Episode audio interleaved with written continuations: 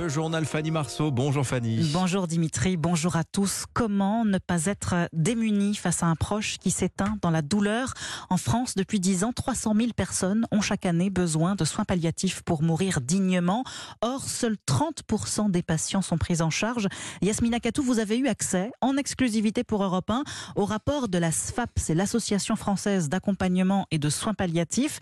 Elle préconise six mesures pour faire mieux et plus simple pour tout le monde. Aujourd'hui, il existe un millefeuille de structures de soins palliatifs, les équipes mobiles, les réseaux de soins, les hôpitaux. Difficile pour un médecin d'orienter son patient vers la bonne prise en charge.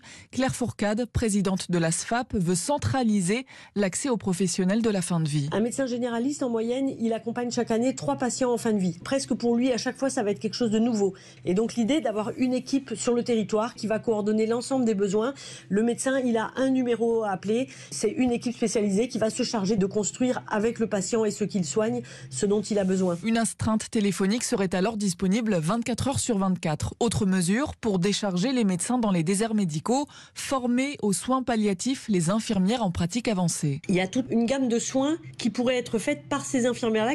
Prescrire une réévaluation d'un traitement avec de la morphine, par exemple, pour être sûr que le patient aura ce dont il a besoin au moment où il en a besoin. Cela pourrait permettre d'augmenter l'offre de soins à domicile alors que 70% des Français disent vouloir s'éteindre chez eux entourés de leurs proches. Yasmine Akatou, spécialiste santé d'Europe 1, notez que le rapport de la Convention citoyenne sur la fin de vie qui doit notamment se prononcer sur l'aide active à mourir est attendu le mois prochain. La santé toujours, faire vacciner son enfant contre la grippe saisonnière. Recommandation hier de la Haute Autorité de Santé. Oui, dès l'âge de 2 ans car la grippe est sévère cette année et l'épidémie l'épidémie connaît un net rebond dans toutes les classes d'âge et toutes les régions en dehors des Hauts-de-France et de la Normandie. 8h04 sur Europe 1. Le bilan est toujours provisoire, mais il fait froid dans le dos. On déplore désormais 21 000 morts en Turquie et Syrie. L'aide internationale afflue. Hein. Les États-Unis ont promis 85 millions de dollars d'aide. La Banque mondiale, 1 milliard 780 millions. Et l'Organisation mondiale de la santé s'inquiète. Après la catastrophe pourrait venir l'épidémie de choléra. Bonjour Rémi Trio. Bonjour à tous. Envoyé spécial d'Europe 1 à Antioche, dans le sud de la Turquie, ville antique qui a été dévastée par les séismes et où règne un véritable chaos, Rémi. Antioche est presque inaccessible en voiture. Il faut des heures de route pour parcourir quelques dizaines de kilomètres depuis les villes voisines, car les principaux axes sont chargés d'ambulances, de camions apportant des biens de première nécessité ou encore de corbillards. Une assistance de l'État a enfin commencé à se mettre en place, euh, tente pour abriter les réfugiés, distribution de nourriture.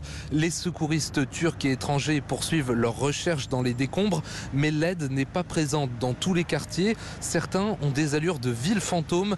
Les immeubles sont effondrés au vide, les rues silencieuses. Les habitants fuient plus au nord ou attendent une place dans un car qui quitte la région.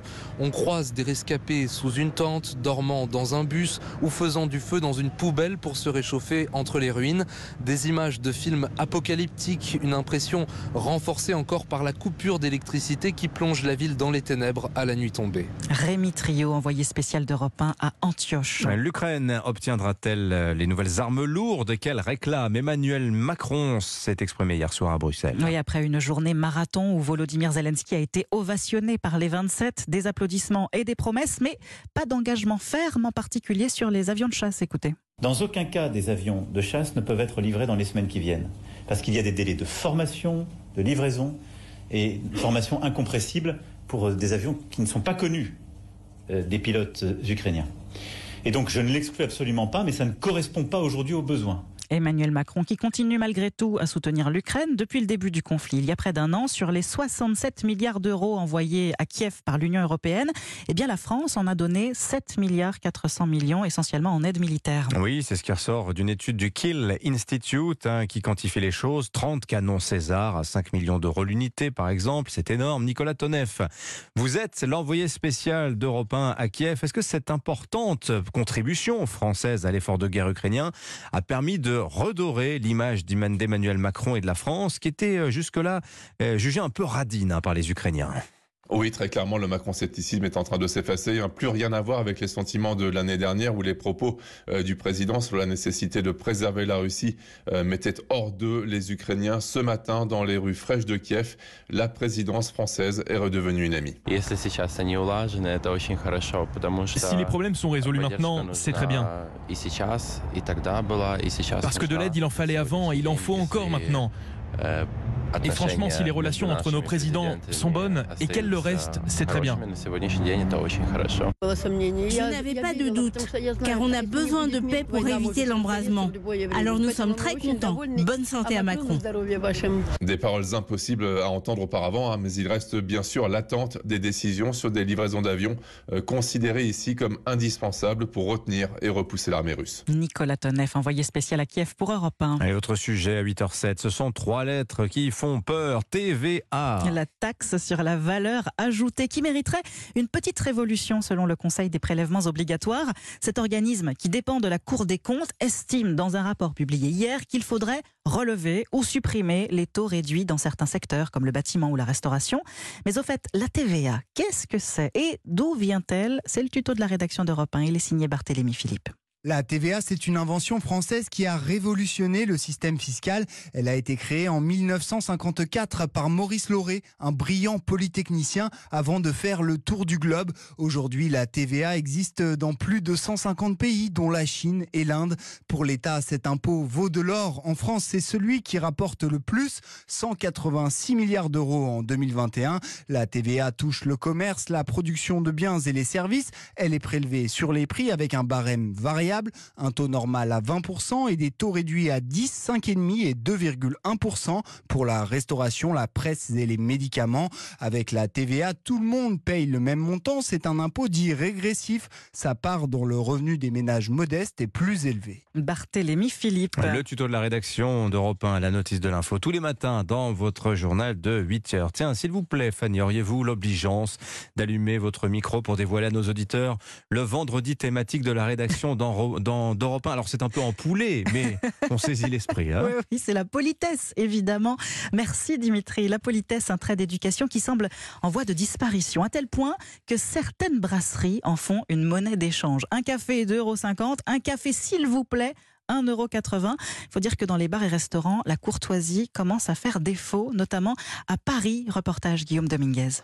Devanture de couleur, chaises alignées le long du trottoir, comptoir en bois ou en zinc. Le café parisien est par excellence le lieu témoin du manque de courtoisie des uns et des autres. Le garçon de café qui est passé plusieurs fois euh, sans venir me voir pour prendre ma commande, euh, je lui signifie ma présence. Il me dit que en gros, il est en train de travailler, je suis en train de l'importuner, qu'il peut pas deviner que je veuille euh, quelque chose alors que je suis assis à une table. Des expériences comme celle de Jean, il en existe des centaines qui contribuent à la réputation des garçons de café de la capitale. Ils ont ce côté un peu désagréable, toujours tirer la tronche, il suffit de lui renvoyer sa politesse. Manque de professionnalisme pour les uns, manque d'éducation pour les autres, chacun se renvoie la balle. La politesse, euh, comment vous dire, une denrée rare. Mélanie, restauratrice depuis 23 ans. Nous on essaye d'être aimable au maximum ici en disant bonjour, au revoir, merci. Les gens rentrent, ils vous montrent euh, la machine à café du doigt, et euh, ils vous parlent même pas, pas de bonjour. C'est un peu notre quotidien, on va dire. Des comportements de plus en plus fréquents selon cette restauratrice, en particulier depuis la fin du premier confinement. Merci Guillaume Dominguez et bonne journée. Voilà, on aura fait le tour de la politesse aujourd'hui. Tiens, lui, on pourrait lui souhaiter en tout cas un bon rétablissement. Lionel Messi, après Kylian Mbappé, eh à son tour d'être blessé. Oui, le champion argentin touché aux ischio-jambiers off aujourd'hui. Sera-t-il remis pour le match face au Bayern en Ligue des Champions dans 4 hmm. jours? Bah, Le PSG déjà privé d'Mbappé l'espère fortement. Et puis en rugby, veille de grands jours pour l'équipe de France. Demain, deux deuxième match du tournoi des Six Nations. À 15h15, les Bleus défieront chez eux à Dublin les Irlandais. Moins d'une semaine après une victoire laborieuse contre l'Italie, la série record de 14 victoires consécutives de la France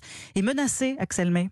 Oui, avant même le début du tournoi, les Français numéro 2 mondiaux savaient que le match contre les Irlandais numéro 1 serait un sacré challenge sportif. Mais après la victoire difficilement obtenue à Rome dimanche dernier face à les Italiens, équipe réputée la plus faible du tournoi, le challenge irlandais s'est transformé en véritable défi. Le sélectionneur Fabien Galtier. Dire que l'Irlande aujourd'hui c'est l'équipe qui est classée numéro 1 au monde, ça veut dire c'est la meilleure équipe au monde. Il n'y a qu'une meilleure équipe au monde. Aujourd'hui c'est l'Irlande. Et depuis euh, euh, le mois de juin, donc à partir de là, quand on dit ça, on a tout dit.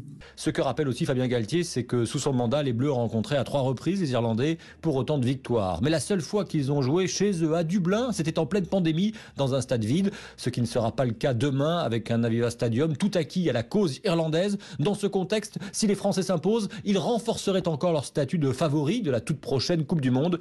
En cas de défaite, en revanche, le doute s'installerait immanquablement. Axel May du service des sports d'Europe 1. Merci beaucoup Fanny Marceau, c'était votre journal. N'oubliez pas 8h30 les signatures européennes du vendredi, le duo Macron-Zelensky vu par euh, Catherine Ney. Puis Eugénie Bastier nous parlera de la dernière campagne de la sécurité routière. En résumé, homme au volant, accident au tournant. Tout ça, ce sera après. L'invité d'Europe Matin, Philippe Martinez, le secrétaire général de la CGT, est avec nous dans un instant.